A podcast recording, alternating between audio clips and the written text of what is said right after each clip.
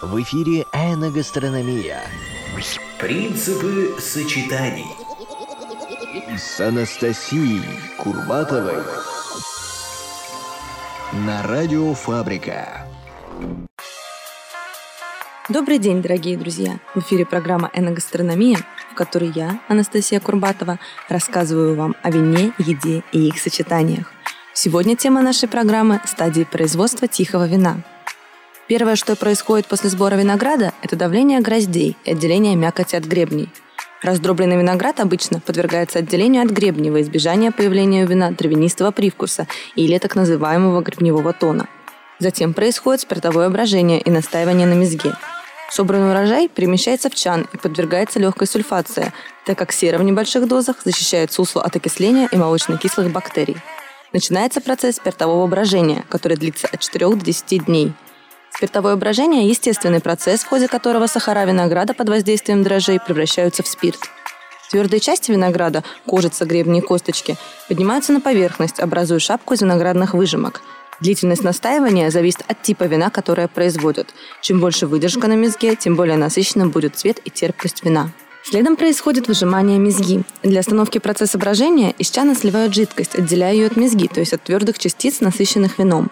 Стекающее вино называют вином после первого самотека. Оно более насыщенного цвета и богато танинами, отвечающими за терпкость. Далее яблочно-молочное брожение. Некая бактерия трансформирует яблочную кислоту в молочную, причем повышается устойчивость вина и смягчается его вкус. После того, как этот процесс завершен, вино первого давления смешивается с вином из самотека в различных пропорциях, после чего вино либо выдерживают, либо сразу разливают по бутылкам. Красные вина производят только из черного винограда, в то время как белые можно получить и из черного, и из белого, так как все красящие вещества, отвечающие за цвет и определенную направленность ароматики, находятся в кожице винограда. Для достижения розового цвета вино оставляют контактировать с мезгой примерно на 8 часов. Сахаристость винограда определяет содержание алкоголя в вине. Слишком слабые вина плохо хранятся. В плохие годы, без солнца, когда виноград недостаточно вызревает и не набирает сахара, приходится прибегать к шаптализации. В эфире программа «Эногастрономия». Шептализация – добавление тростникового или свекольного сахара в сусло во время брожения для увеличения уровня алкоголя в конечном продукте. Этот прием назван в честь французского химика Жана Антуана Шапталя, который разработал его в 1800 году. Шапталь занимал должность министра внутренних дел Франции и был обеспокоен снижением качества вина за время французской революции, когда, помимо политических причин, стояли неблагоприятные для вызревания винограда погодные условия. Было слишком мало солнца, отчего виноград не скопил достаточное количество сахара. Шаптализация применяется практически практически во всех винодельческих регионах, кроме Австралии, Калифорнии, Чили и ЮАР, так как здесь в ней нет необходимости. В Европе для шаптализации установлены строгие ограничения. В винодельческой зоне А, куда входит Англия и Люксембург, вино можно обогащать сахаром не более чем на 3,5%. В зоне Б, Шампань, Эльзас, установленный максимум составляет 2,5%, а в зоне С, Бордо и Бургундия, всего лишь 2%. Принципы сочетаний. Рецепт на сегодня. Артатуй по-провански к зинфанделю от Венте из Калифорнии. Ингредиенты на 6 порций. Баклажаны 500 граммов. Лук – 1 штука. Цукини – 2 штуки. Болгарский перец – 1 штука. Томаты – 500 граммов. Измельченный чеснок – 1 столовая ложка. Томатная паста – 70 граммов. Свежий базилик – 3 чайные ложки.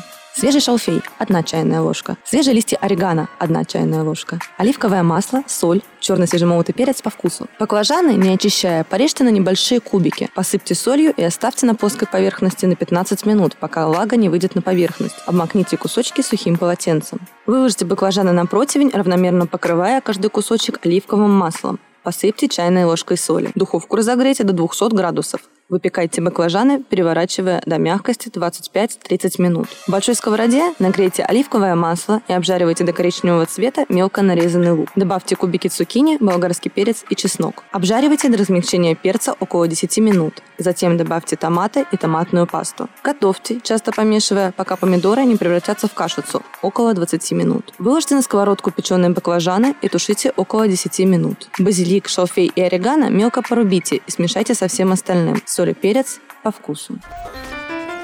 Эногастрономия. Новое шоу на радио Фабрика. Это была Анастасия Курбатова и «Эногастрономия» – программа о вине, еде и их сочетаниях.